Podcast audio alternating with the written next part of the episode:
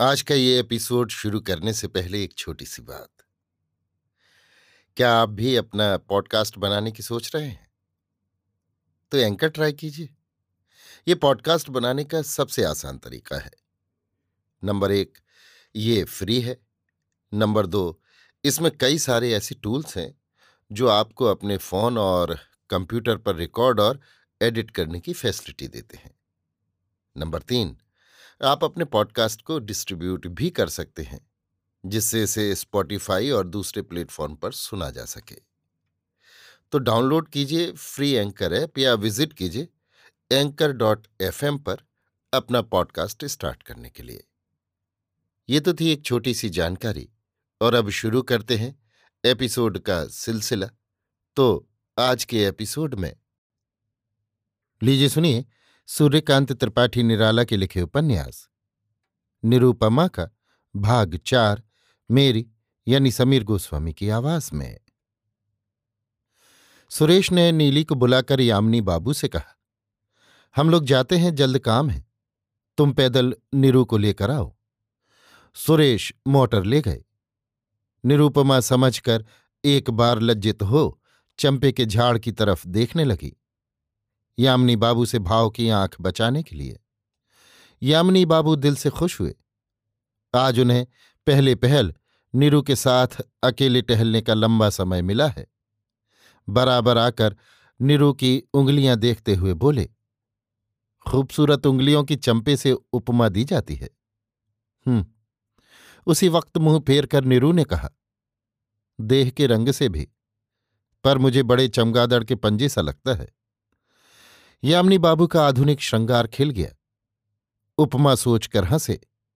मज़ाक में आया श्रृंगार का पूरा मज़ा लेकर पूछा अच्छा बंगला में किसकी कविता तुम्हें अच्छी लगती है?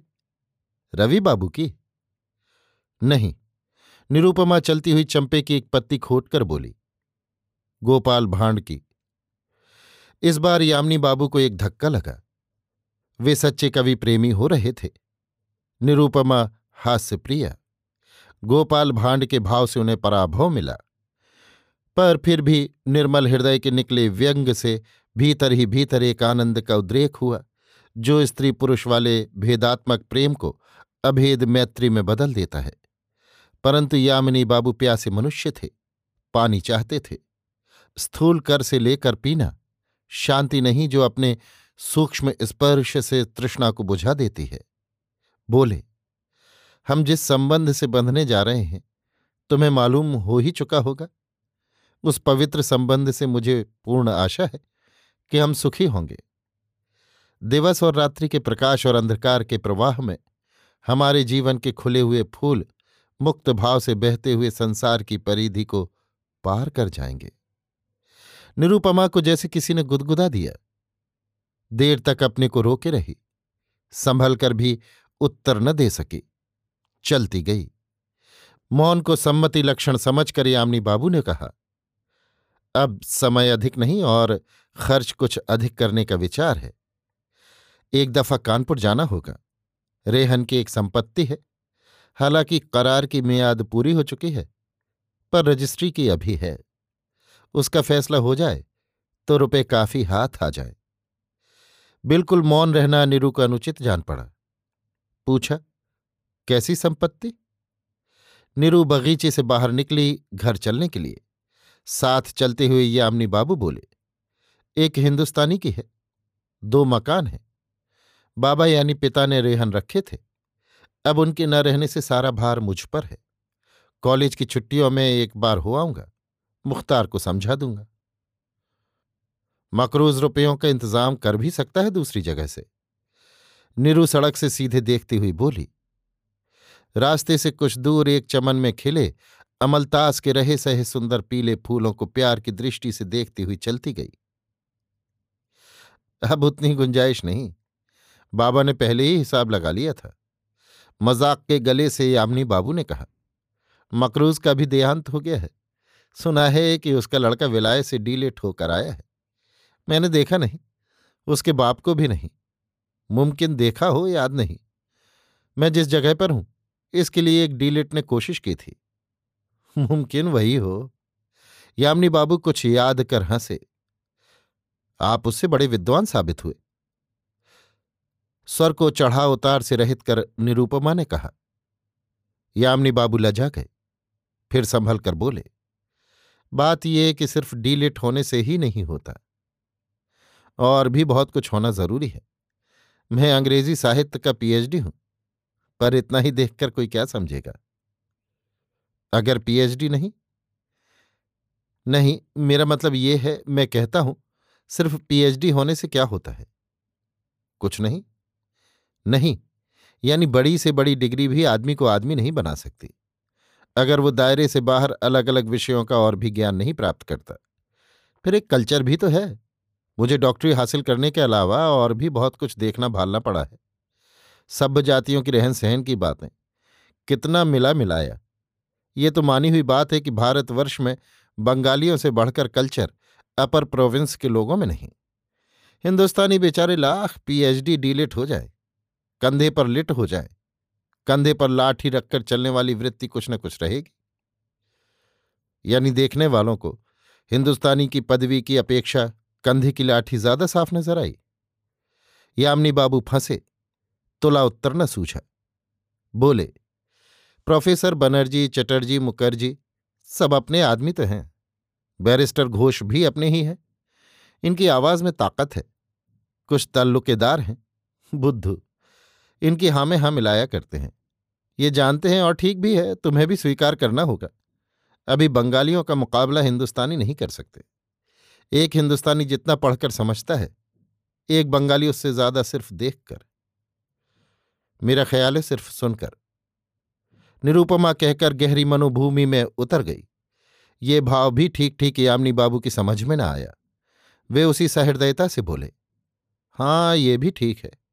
देहात में बहुत से बंगाली हैं, जिन्हें कलकत्ता देखने का अवसर नहीं मिला। पर सुनकर वे बहुत सी बातें जानते हैं। उन्हें मौका भी है। जो जितना जानता है, वो उतना सुना भी सकता है। हिंदुस्तानियों के पास तुलसीदास की रामायण के सिवा सुनाने की चीज़ है क्या? इधर एक नौटंकी चली है। धीरे धीरे बगीचे से कैसरबाग तक खुली जगह पार हो गई। निरुपमा ने बातचीत करना बंद कर दिया। समझ कर यामनी बाबू भी चुप हो रहे। रास्ता तय होता जा रहा था, पर हृदय चाहता था अभी और साथ हो, और बातचीत हो।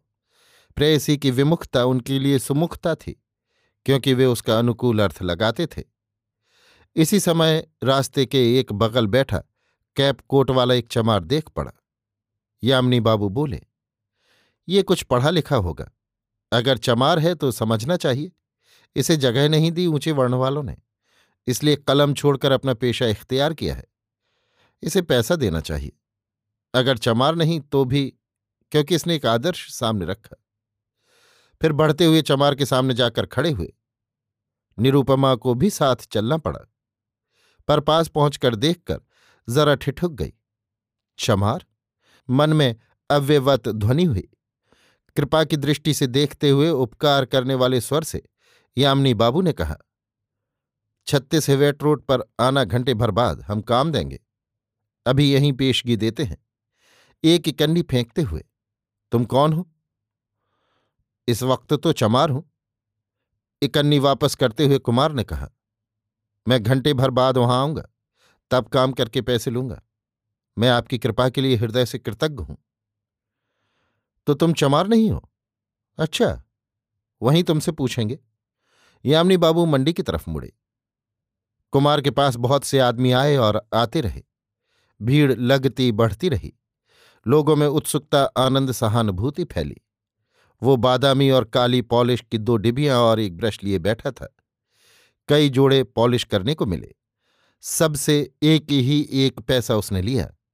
उसकी भलमनसाहत का ये दूसरा प्रमाण था। शहर में सनसनी फैल चली। चमार इधर उधर जो थे, चौकन्ने हुए। वे दो पैसे से कम नहीं और एक आने तक पालिश कराई लेते थे। कुछ पहचान के लोग भी रास्ते से होकर गुजरे।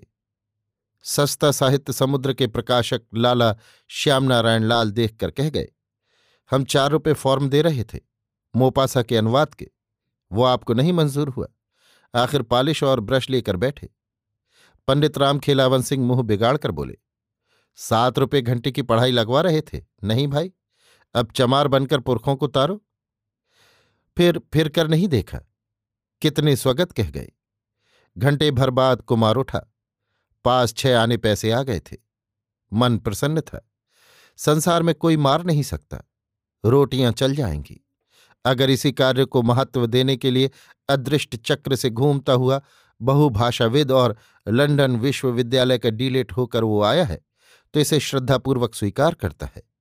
उसका विद्या प्राप्ति वाला उद्देश्य सफल है। अर्थ प्राप्ति वाला यदि इस रूप से विद्या वाले को दिखावे के तौर पर लेकर हो रहा है तो हो, वो कटाक्ष नहीं करता, बल्कि इस कार्य को घृणा करने वाली ऊँचे वर्ण की दृष्टि से वो घृणा करता है। संभव है। शिक्षा वैसा कार्य सहयोग देकर भारत को सच्चे वर्ण निर्माण की शिक्षा दे रही हो। सोचकर वो चला। उसी गाड़ी वाले बरामदे के नीचे कई और बंगाली एकत्र थे। जब वो फाटक से भीतर गया और उसकी ओर कौतुकपूर्ण प्रश्न भरी दृष्टियाँ उठीं, वो समझ गया कि इससे पहले उसके संबंध में काफ़ी बातचीत हो चुकी है। मोटर के बगल से निकलकर एक पैर बरामदे की सीढ़ी पर चढ़ाकर यामिनी बाबू से काम देने के लिए उसने कहा, तब तक एक बंगाली सज्जन ने पूछा, आप कहाँ रहता है? एक गाँव रामपुर है। रामपुर? सुरेश बाबू ने पूछा। सामने के दीवान खाने में निरूपमा थी। दरवाजे के पास आ गई। जी, निगाह नीचे किए हुए कुमार ने कहा, कौन रामपुर? सुरेश बाबू ने देखते हुए पूछा, जिला उन्नाव में एक मौजा है। अच्छा सुरेश और निरूपमा की हंसती हुई दृष्टि एक साथ मिल गई, एक ही भाव से जैसे, रामपुर में आप किसके घर के हैं? सुरेश बाबू ने पूछा। मिश्रों के यहाँ का। आप ब्राह्मण हैं? एक बंगाली सज्जन ने पूछा। जी, प्रसन्न होकर सब बंगाली हंसे आपके पूज्य पिताजी का शुभ नाम? सुरेश बाबू ने पूछा, मन में निश्चय किए हुए। पंडित गिरजाशंकर मिश्र। आपने माफ़ कीजिएगा, कहाँ तक शिक्षा प्राप्त की है? एक बंगाली सज्जन की ध्वनि में भाव का आवेश स्पष्ट हो रहा था। कुमार हंसा, प्रश्न की सदाशयता समझकर, संयत स्वर से कहा, मैं लंदन का डीलेट हूँ। निरुपमा बिल्कुल सामने आ गई। ऐसी दृष्टि से देखने लगी, जैसे वहाँ कोई न हो। आपका शुभ नाम? उस बंगाली ने पूछा। मुझे कृष्ण कुमार कहते हैं। आप अधिक समय न लें। बड़ी कृपा होगी अगर मेरा काम मुझे दें। यामिनी बाबू गहरे भाव में डूबे हुए। कितने विषय, कितनी बातें आई गई। ये वही व्यक्ति है। अभी अभी इसकी चर्चा हो चुकी है। भाव बदला। निरूपमा को देखा। फिर कुमार को नहीं समझ सके कि होटल वाला यही आदमी है। तब अच्छी तरह देखा न था। जेब से एक रुपया निकालकर बढ़ाते हुए अंग्रेज़ी में बोले, लो हम तुमसे जूते पालिश करवाना अपना अपमान समझते हैं। तुमने बड़े साहस का काम किया है। ये हमारी सहायता। हमें आशा है स्वीकार करोगे। कुमार ने उसी तरह उत्तर दिया। आपको धन्यवाद देता हूँ। मैं इस तरह की सहायता नहीं चाहता। क्षमा करेंगे। आप शिक्षित हैं। आपको शिक्षा देना व्यर्थ है। इतने से आप अच्छी तरह समझ लेंगे। अच्छा आप सब सज्जनों को धन्यवाद। फिर कृतज्ञ दृष्टि से एक बार निरूपमा को देखकर धीरे धीरे फाटक के बाहर आया। यामिनी बाबू नीरू को देखते हुए सुरेश से बोले, इसी के दो मकान कानपुर में हमारे रेहन हैं। इसके बाप ने बाबा के पास रखे थे। इसके खर्च के लिए शायद और जो काम रहा हो। निरूपमा को दिखाकर सुरेश बोले, इसकी जमींदारी थी रामपुर सोलहों आने। अभी आप सुन रहे थे सूर्यकांत त्रिपाठी निराला के लिखे उपन्यास। निरूपमा का भाग चार मेरी यानी समीर गोस्वामी की आवाज़ में।